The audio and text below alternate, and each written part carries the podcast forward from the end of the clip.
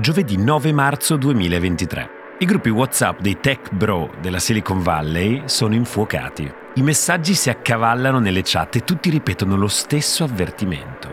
Ritirate immediatamente il denaro dalla Silicon Valley Bank, perché la banca sta per collassare. Il giorno prima, infatti, l'istituto bancario in cui quasi tutte le tech companies californiane tenevano depositati milioni di dollari incassati dai fondi di venture capital aveva dichiarato una perdita di 2 miliardi di dollari per aver liquidato il proprio portafoglio titoli emesso dal Tesoro americano ma già da qualche settimana prima si vociferava sui guai della banca californiana, causati dal repentino rialzo dei tassi operato dalla Federal Reserve americana a inizio 2023. Il 9 marzo le sirene cominciano a squillare, annunciando la più grande corsa virtuale agli sportelli della storia americana, la prima bank run dell'epoca digitale. Raffi, te la ricordi quella giornata su Twitter? Assolutamente sì stata una giornata incredibile, anche se le avvisaglie c'erano, quindi erano giorni che ci chiedevamo ma cosa succederà con la Silicon Valley Bank. Mi, mi, ricordo benissimo che voi eravate a Austin e io vi chiedevo cosa succedeva e voi mm, un po' brancolavate anche voi nel buio, però diciamo che si iniziava a temere il peggio e poi quel giorno c'è stato, eh, è arrivata la valanga praticamente. Noi quel giorno eravamo a Austin, a una delle più grandi riunioni del mondo tech americano americano, effettivamente sembrava che il mondo stesse crollando, perché tutte quelle grandi aziende che avevamo davanti, grandi, piccole, medie, avevano in qualche modo dei soldi depositati in quella banca. Sembra una riedizione futuristica della crisi del 29, con il cloud e le connessioni ultraveloci al posto delle fisiche corse agli sportelli. Un mese dopo Greg Becker, CEO della Silicon Valley Bank, durante la sua testimonianza al congresso affermerà che nel giro di poche ore erano stati ritirati 42 miliardi di dollari, in pratica un milione al secondo, e tutto tramite dispositivi portatili. Un evento tanto vero quanto surreale che sembra catapultarci nei fotogrammi del film It's a Wonderful Life ambientato proprio nel 29, in mezzo alla folle corsa agli sportelli bancari per ritirare tutti i risparmi. Ma c'è un altro grande classico cinematografico ambientato negli anni 20 che sembra tornare alla mente in quei giorni.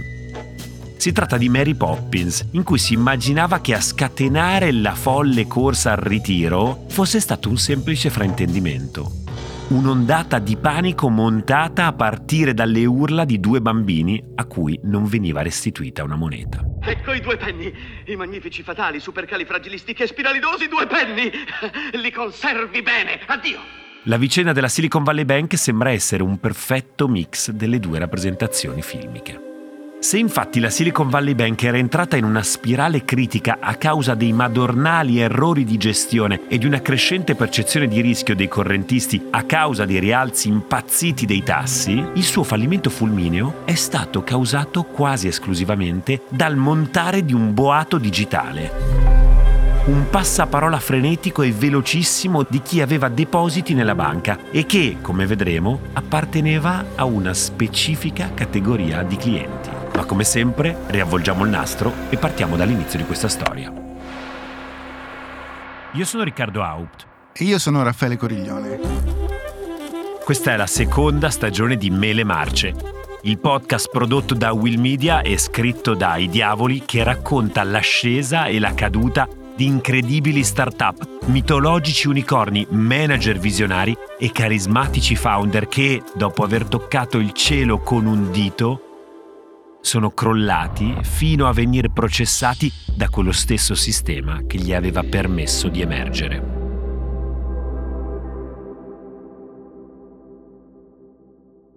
La Silicon Valley Bank nasce come la classica banca regionale americana, fortemente legata al suo territorio.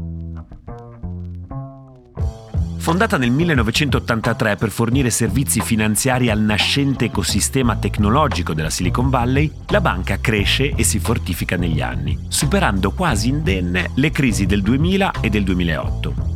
Per queste ragioni, nel primo decennio degli anni zero è la candidata ideale per soddisfare le richieste di credito provenienti dall'universo di start-up e venture capitalist presenti nella valle.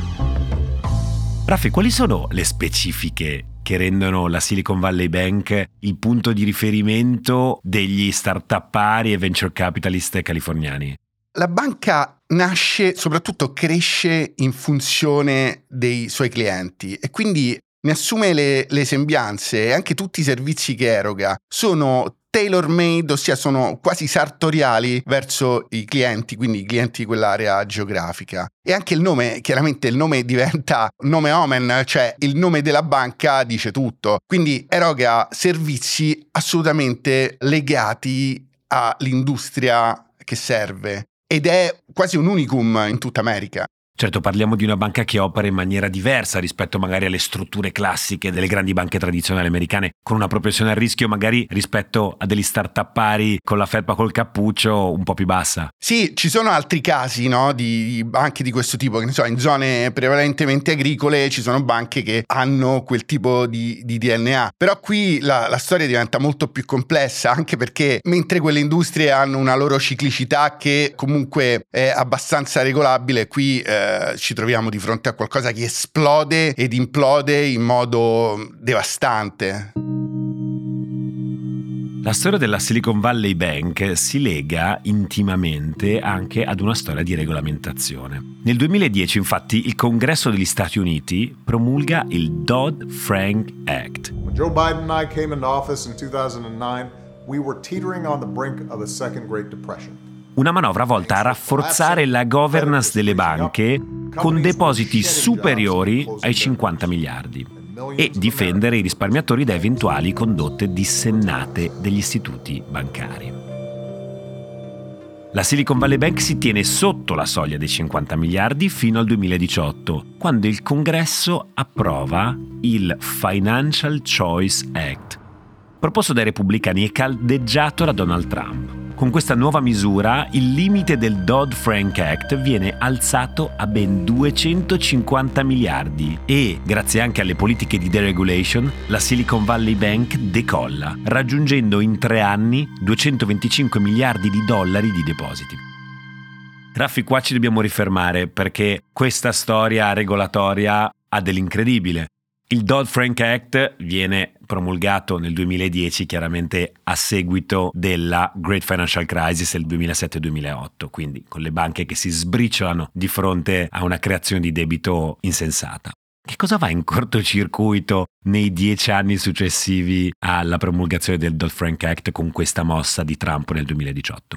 Beh, innanzitutto dal 2010, quando diciamo, la, la crisi si risolve, parte un periodo di grandissima floridità e diciamo il mercato va molto bene e eh, le, le, maglie si iniziano ad allargare finché non arriva l'amministrazione Trump e decidono di cambiare, di modificare alcune regole. Questa sembra quasi una legge ad personam quella che viene fatta perché è chiaro che la Silicon Valley Bank non può rimanere sotto i 50 miliardi di, di dollari. Vista, vista anche la crescita dell'ecosistema tecnologico che magari prima 50 miliardi sembravano tanti ma quello che succede succede nei primi anni 10 del 2000 eh, la, porta la crescita, tantissimi esatto. miliardi alle start-up. La crescita della zona, dell'area è colossale e quindi la scelta è o avere più banche, che sarebbe stata anche una scelta saggia, oppure aumentare i limiti, perché comunque le regole, diciamo, delle grandi banche della, della Dodd-Frank sono molto simili alle regole di Basilea 3 che abbiamo qui in Europa, sono molto strette no, sui ratios uh, delle banche. Quindi essendo questa una banca che fa della flessibilità identità, il suo diciamo, DNA, ha assolutamente bisogno di fare lobbying per cambiare questa legge. Greg Becker, il CEO dell'istituto, si è dato parecchio da fare nell'attività di lobbying e ha trovato nell'amministrazione Trump un alleato di ferro per allargare il suo giro d'affari. And we will make America great again. E la Silicon Valley Bank si trasforma così in un gioiello ha i migliori clienti del pianeta, un business in crescita e deve solo fare attenzione a non superare la soglia imposta dal congresso per non diventare una banca sistemica come Citibank e JP Morgan.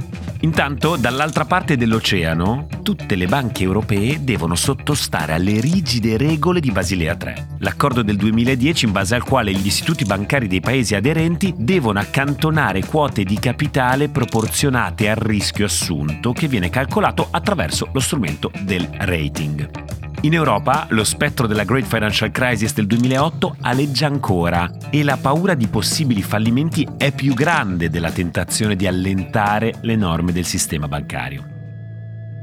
Raffi, questo parallelismo Stati Uniti-Europa è particolarmente significativo. L'Europa viene spesso tacciata di essere iperregolamentata, troppo prudente in quanto tale non in grado di dare sufficiente benzina al sistema finanziario. Soprattutto dopo esserci scottati con la crisi del debito, siamo stati molto molto rigidi. Come si spiega questa differenza di approccio sui due lati dell'oceano? Innanzitutto con un lag temporale, perché le banche europee vanno in grandissima crisi più tardi, fra il 2011 e il 2012, no, la crisi dei crediti deteriorati che abbiamo avuto anche qua, soprattutto in Italia. Quindi il sistema bancario europeo è stato messo veramente in pericolo dopo quello americano, che bene o male esce dalla crisi molto prima. E quindi rimane questo terrore da parte del, degli europei di avere fallimenti bancari e eh, questo terrore è legiferante e so- soprattutto le, le regole vengono non solo fatte ma anche seguite. Facciamo fast forward e entriamo nel biennio 2021. È per questo che sto per firmare un provvedimento che possiamo sintetizzare con l'espressione io resto a casa. La pandemia ha scosso l'intero pianeta, ma ha spinto verso una nuova golden age del settore tech, settore in cui vengono investite valanghe di liquidità. La Silicon Valley decolla e con essa tutto il suo ecosistema finanziario, compresa la Silicon Valley Bank, che finisce col gestire gran parte dei flussi finanziari del momento. Dalla liquidità dei fondi di venture capital ai patrimoni dei founders delle start-up passando per la gestione degli stipendi dei nuovi unicorni. Si tratta di una vera e propria one-stop shop per l'industria tecnologica. La Silicon Valley Bank concede prestiti, eroga mutui e tutta una serie di servizi finanziari per i signori di Big Tech. Al tempo stesso però la banca californiana ha in grembo un enorme problema. La sua clientela non è per niente diversificata e al contrario è tutta concentrata sul singolo settore tecnologico che, per quanto in crescita, è caratterizzato da una naturale e fatale volatilità. Insomma, alla Silicon Valley Bank manca quel tipo di clientela stabile fatta di lavoratori e depositari che non passino la loro vita nell'universo dell'high tech o sui canali social e soprattutto che non appartengano allo stesso identico network.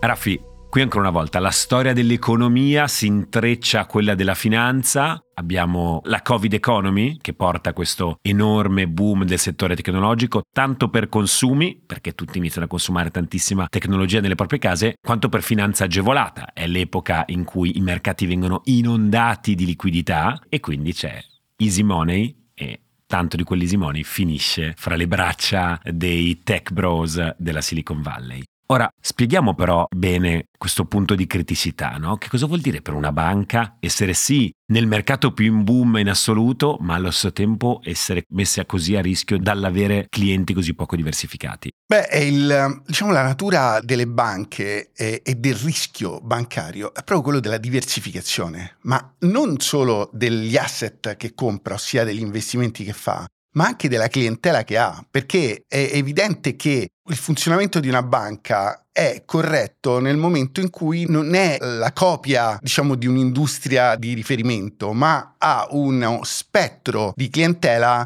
enorme. Ed è proprio il concetto di diversificazione che in questo caso conta. Torniamo quindi alla parabola della banca e della sua gestione durante il periodo pandemico. Nel biennio 2021 le casse della Silicon Valley Bank si riempono di capitali freschi che devono essere immediatamente reinvestiti. La scelta tuttavia si rivela molto complicata perché i tassi di interesse sono sotto lo zero, l'economia reale è in stand-by e non c'è una grande richiesta di prestiti. La scelta del management è quindi quella di investire in bond governativi degli Stati Uniti d'America a lunga scadenza, i cosiddetti Long Dated Treasury Bond. Sono titoli di Stato che garantiscono un rendimento accettabile e la mossa della Silicon Valley Bank sembra essere conservativa ma prudente. Anche se il rendimento è basso, all'orizzonte non si intravedono tempeste, l'inflazione è sotto controllo e soprattutto i depositi della clientela appaiono stabili e poco volatili. Le aziende tecnologiche del resto non hanno alcun problema di liquidità e la galassia di venture capital è pronta a finanziare ogni loro richiesta. Raffi, spieghiamo meglio questa scelta di Silicon Valley Bank perché è centrale nella nostra storia. Investe in titoli di Stato. Perché?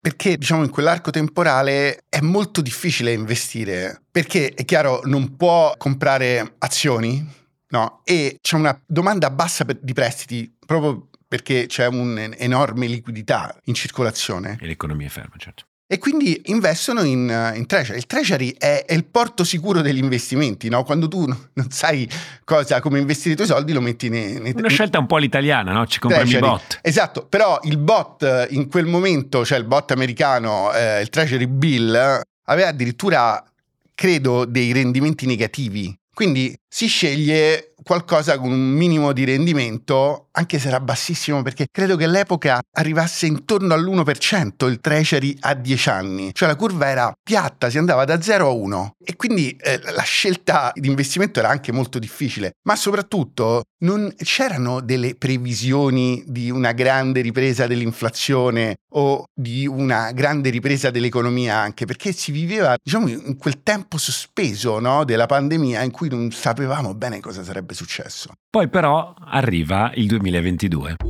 La ripresa post-pandemica dell'economia reale è portentosa, spinta da un'iniezione di liquidità senza precedenti. A febbraio dello stesso anno scoppia la guerra in Ucraina e i costi energetici inevitabilmente salgono, le supply chain globali si inceppano e l'inflazione comincia a schizzare verso l'alto. In questo scenario la reazione delle autorità monetarie internazionali fatica ad arrivare perché prevale l'ipotesi che l'inflazione sarà un fenomeno breve o addirittura estemporaneo. Dalla plancia di comando della Silicon Valley Bank, Greg Baker si fida delle banche centrali e non nutre dubbi rispetto alla condotta dei suoi clienti. La stessa debolezza del Nasdaq, l'indice del mercato azionario statunitense, in questa fase viene valutata come un fisiologico ritracciamento dopo la grande sbornia del 2021.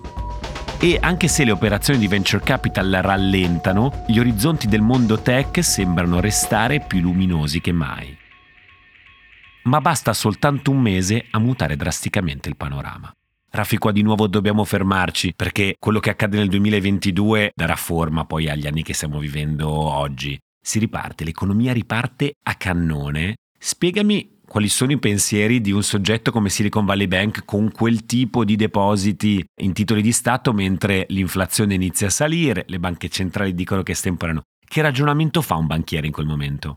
Innanzitutto c'è una grandissima compiacenza nel, um, proprio nel fatto che A, il settore tecnologico continuerà a crescere e quindi quello è assolutamente un uh, momento di stanchezza fisiologico, come dicevamo prima. L'altra è comunque una fiducia verso, diciamo, economisti, banche centrali che parlano di una inflazione transitoria, no? E l'inflazione transitoria non preoccupa perché rientra da sola è il rimbalzo, no? Si era consumato molto poco l'anno scorso e ora si consuma di più e quindi i prezzi salgono. Nulla di strano.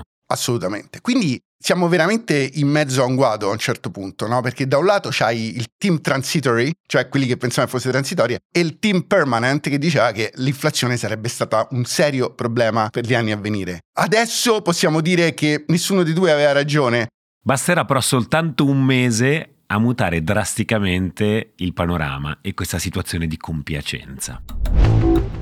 A marzo del 2022 infatti la Federal Reserve scende in campo e i suoi interventi sono una vera e propria blitzkrieg, una guerra lampo all'inflazione. con 11 provvedimenti di fila, porta i tassi che fino a pochi mesi prima erano a zero fino a toccare il 5.5%. The Federal Reserve also signaled today it would raise interest rates next year for the first time since late 2018. Another reason people should expect to pay more. I bond governativi scendono in picchiata, i portafogli dei clienti registrano perdite, ma soprattutto i rubinetti di capitali iniziano a chiudersi, mettendo in difficoltà le numerose start-up che popolano la Valley. Il double crunch è servito. Da un lato la banca soffre un deflusso di depositi e dall'altro il portafoglio di titoli continua a subire perdite. Raff, insomma, i tassi passano dallo 0 al 5.5% nel giro di pochi mesi. Ritorniamo quei famosi treasury bond che erano stati acquistati dalla Silicon Valley Bank. Che cosa accade? Spieghiamolo, che cosa accade a quei bond nel momento in cui salgono i tassi di interesse? Proviamo a spiegarlo. Allora, innanzitutto per i meno avvezzi al mercato obbligazionario, quando i tassi salgono, i prezzi scendono. Quindi c'è un rapporto inverso, proporzionalmente inverso fra prezzi e tassi di interesse. Quindi c'è un vero e proprio crollo delle quotazioni dei bond, dei treasury bond. E questo inizia ad essere un problema generalizzato per moltissime banche che hanno dei portafogli in perdita. E per la Silicon Valley Bank è la tempesta perfetta perché da una parte vede i suoi investimenti perdere di valore e dall'altra ha persone che si recano allo sportello virtuale a ritirare soldi perché ne hanno bisogno. Esatto, il doppio problema della Silicon Valley Bank è questo, cioè i due diciamo capisaldi della gestione bancaria sono no? gli asset bancari, ossia come i soldi vengono investiti e la clientela. La clientela inizia a ritirare i soldi perché si entra in questa tech recession, no? questa recessione della tecnologia e dall'altra parte il portafoglio della banca scende violentemente. Il 2023 si apre sulla falsa riga dell'anno precedente. Il Nasdaq è in ripresa grazie ai colossi del tech e all'avvento dell'intelligenza artificiale. Eppure i tassi continuano a salire e i bond continuano a scendere. Le start-up tecnologiche, sovrastimate nel 2021, annaspano sempre di più alla ricerca di nuovi capitali, ma il mercato è a dir poco congelato. Ci serve però una nota al volo sulla condizione delle start-up nel momento in cui i tassi di interesse sono cambiati. C'è stato un periodo di vacche grasse, easy money, tutto sulle start-up che potevano raccontare la storiella che volevano e i soldi dei venture capital sarebbero arrivati perché i soldi ai venture capital costavano poco e quindi li davano volentieri in giro e invece salgono i tassi di interesse, cresce il costo del denaro, si bloccano e si chiudono i rubinetti per le start-up. È una moria di piccole e medie imprese una dopo l'altra. Perché cambia il paradigma proprio, c'è un, un quello che in, chiamano paradigm shift in America, ossia la valutazione delle aziende non viene più fatta sulla loro teorica crescita, ma viene fatta, inizia a essere fatta sul business reale, ossia sugli utili che vengono portati. Si guardano i bilanci. Si guarda il bilancio e l'80% di queste aziende chiaramente aveva bilanci in perdita. Le perdite erano finanziate per la crescita. Era proprio un meccanismo vero e proprio. Cambiando il paradigma, quella narrativa sulle startup cambia completamente e non ricevono più nessun finanziamento a meno che non dimostrino di poter produrre utili. E così torniamo alle fatidiche Idi di marzo con cui abbiamo iniziato questa puntata.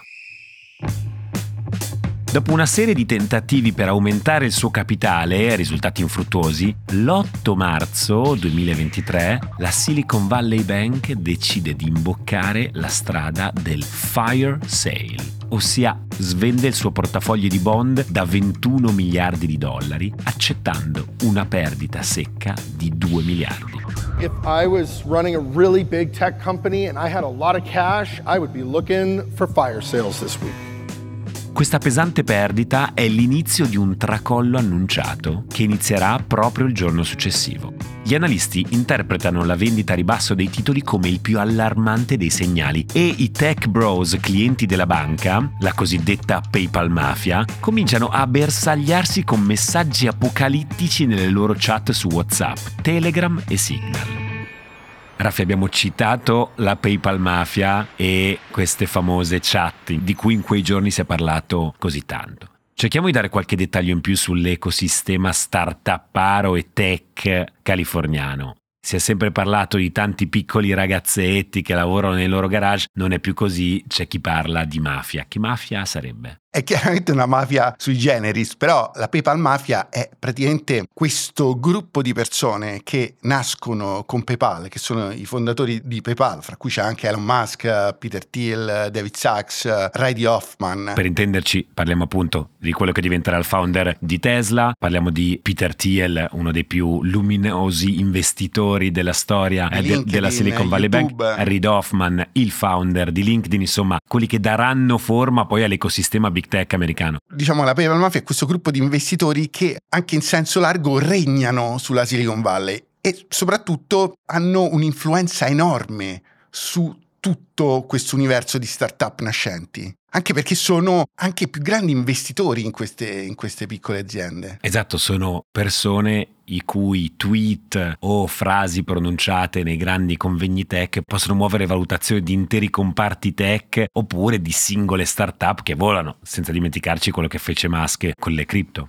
Ed è così che la bolla della banca guidata da Greg Baker è esplosa.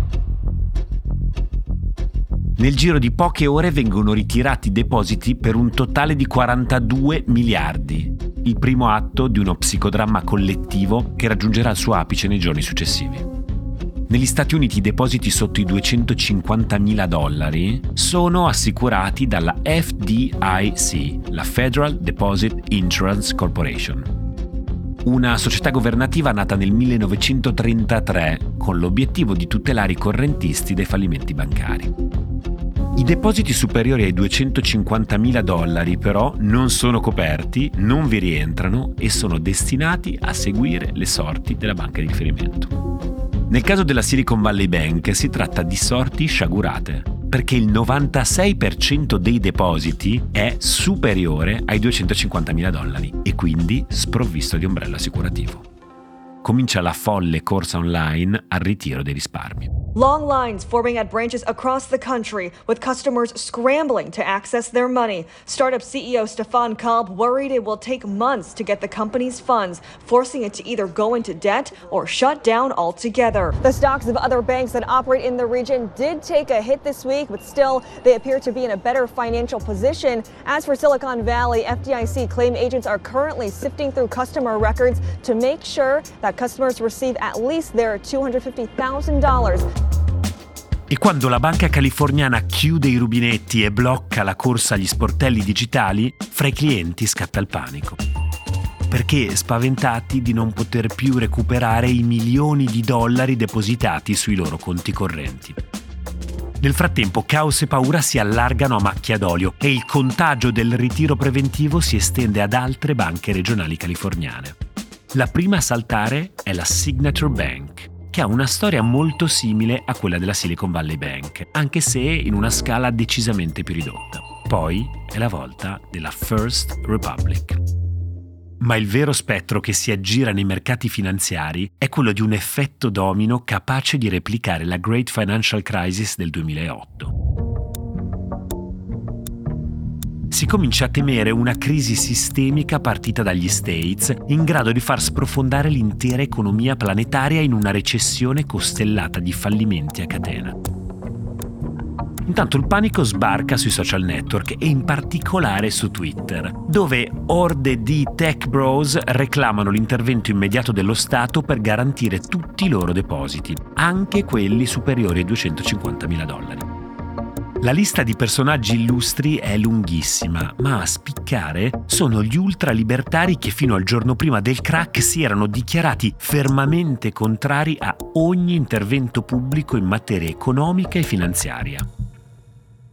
In quei giorni assistiamo a questo paradosso. Personaggi come David Sachs, noto podcaster negli ultimi anni con The All Pod, ma anche uno dei più ultralibertari fra i venture capitalist americani, che all'improvviso, dopo aver per anni rinfacciato alla Federal Reserve di essere sostanzialmente una creatura quasi parasocialista, ecco che invocano il salvataggio. Fermate il contagio, fermate l'emorragia, intervenite. Incredibile, no?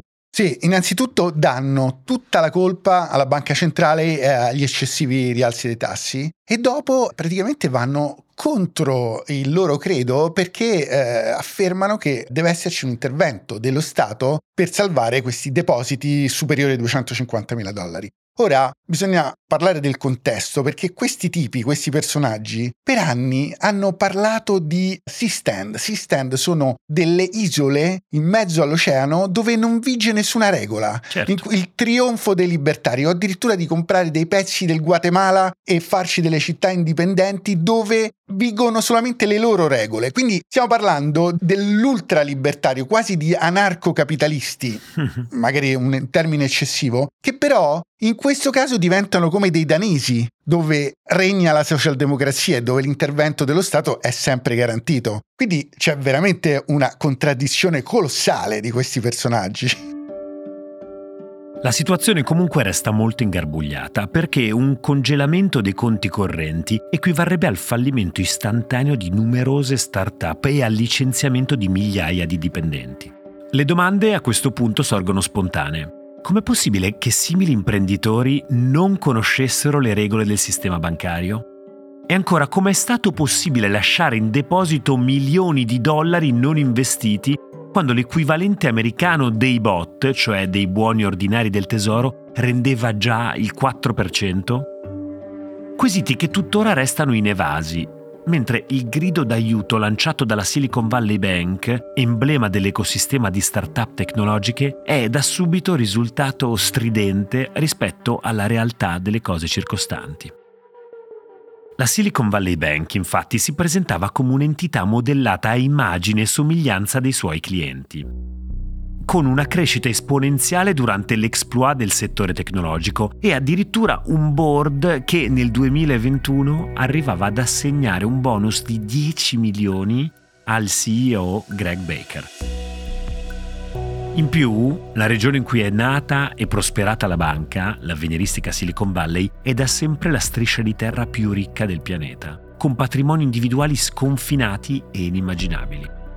Infine c'è lo Stato americano, simbolo per eccellenza del libero mercato e stavolta chiamato in causa per arginare il disastro e contenere il disagio. A osservarla bene da vicino, però, in realtà è una parabola già vista. È la parabola del too big to fail, troppo grande per fallire, esattamente uguale a quella delle banche sistemiche durante la grande crisi finanziaria del 2008. Ancora una volta il sistema ha optato per una socializzazione delle perdite e una privatizzazione dei profitti. La domenica 12 marzo 2023, prima dell'apertura dei mercati finanziari, la FDIC, Federal Deposit Insurance Corporation, annuncia che garantirà tutti i depositi di qualsiasi entità. In the past two weeks, serious difficulties at a small number of banks have emerged. History has shown that isolated banking problems, if left unaddressed, can undermine confidence in healthy banks and threaten the ability of the banking system as a whole to play its vital role in supporting the savings and credit needs of households and businesses. That is why, in response to these events, the Federal Reserve, working with the Treasury Department and the FDIC, took decisive actions to protect the U.S. economy I tech bros l'hanno spuntata. A colpi di tweet sono riusciti a evitare l'incombente Armageddon. E nel giro di un paio di settimane la situazione si normalizza. La First Republic viene acquisita da JP Morgan e tutti gli scheletri tornano a occupare i loro posti negli armadi. Un lieto fine, Raffi. Sì, doveva finire così perché comunque era troppo rischioso far fallire la banca e non garantire i depositi. Però io quei giorni ho sentito la battuta più bella dell'anno e l'ha detta Adam Tooze, che è uno storico inglese, e ha detto A bank run by idiots. Ora, run è una parola inglese polisemica che vuol dire due cose. Vuol dire correre e vuol dire anche gestire. Quindi in questo caso la frase vuol dire una banca gestita da idioti e una corsa agli sportelli fatta da idioti. Ecco, queste due frasi sono vere entrambe. La banca era gestita da idioti e la corsa agli sportelli è stata fatta da idioti perché sono loro che hanno causato il fallimento. Non c'è alcuna vera morale da trarre nella vicenda della Silicon Valley Bank e forse è stata presa la decisione più saggia che si potesse prendere, almeno da un punto di vista finanziario. Del resto, la linea del de-risking ha egemonizzato la politica economica contemporanea ossia minimizzare i rischi di deragliamento anche a costo di chiudere un occhio e quindi premiare chi ha intrapreso azzardi eccessivi. L'azzardo, in fondo, trova terreno fertile nella compiacenza delle istituzioni, che sembrano salvaguardare le scommesse finanziarie, anche quando rischiano di mettere a repentaglio il sistema stesso. Senza la modifica al Dodd-Frank Act, ad esempio, non ci sarebbe stata una crisi bancaria di queste dimensioni. Ma viviamo nell'epoca del de-risking, nonostante i rischi vengano incentivati. E i paradossi di questa storia non finiscono qui. Greg Baker, infatti, faceva parte della Federal Reserve Bank di San Francisco, organo che avrebbe dovuto vigilare sulla Silicon Valley Bank, ovvero sulla sua stessa banca. Un altro paradosso riguarda gli stessi oltranzisti sostenitori del libero mercato, che sono poi i primi a richiedere un ingente aiuto statale quando le cose cominciano a mettersi male la Silicon Valley Bank è una mela marcia molto atipica, perché in fondo ha solo seguito le regole del gioco. E anche se i manager hanno commesso indiscutibili errori di carattere gestionale, l'hanno fatto nel solco di regole condivise da tutte le autorità e dallo stesso congresso. La storia della Silicon Valley Bank è una storia di hubris e paradossi. Il crollo della banca è strettamente correlato al suo ecosistema di riferimento, alla mancanza di diversificazione della clientela e a un'ormai nota supponenza dei signori del big tech, che vorrebbero ridisegnare di volta in volta le norme a seconda delle loro esigenze imprenditoriali. Una supponenza che tuttavia non si limita a danneggiare soltanto la valle del silicio o il sistema finanziario americano.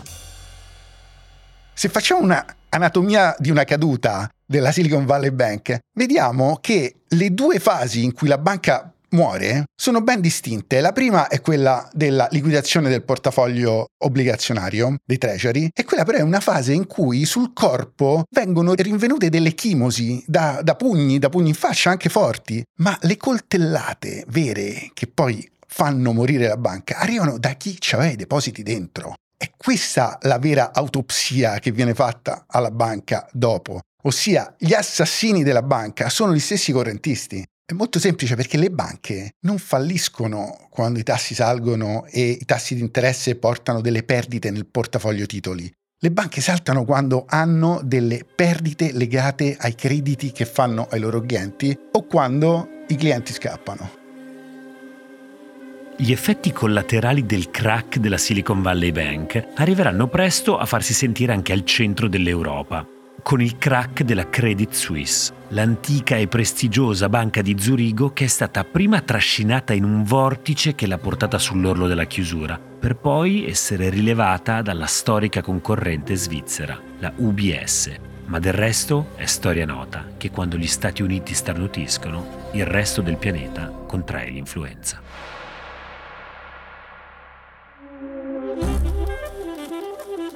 Belle Marce è un podcast di Will Media scritto da Raffaele Coriglione e I Diavoli.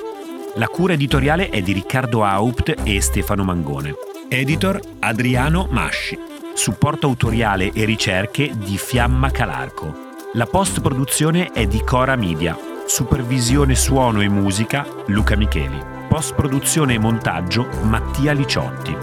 Ordinamento post-produzione Matteo Scelsa. Io sono Riccardo Haupt di Will Media.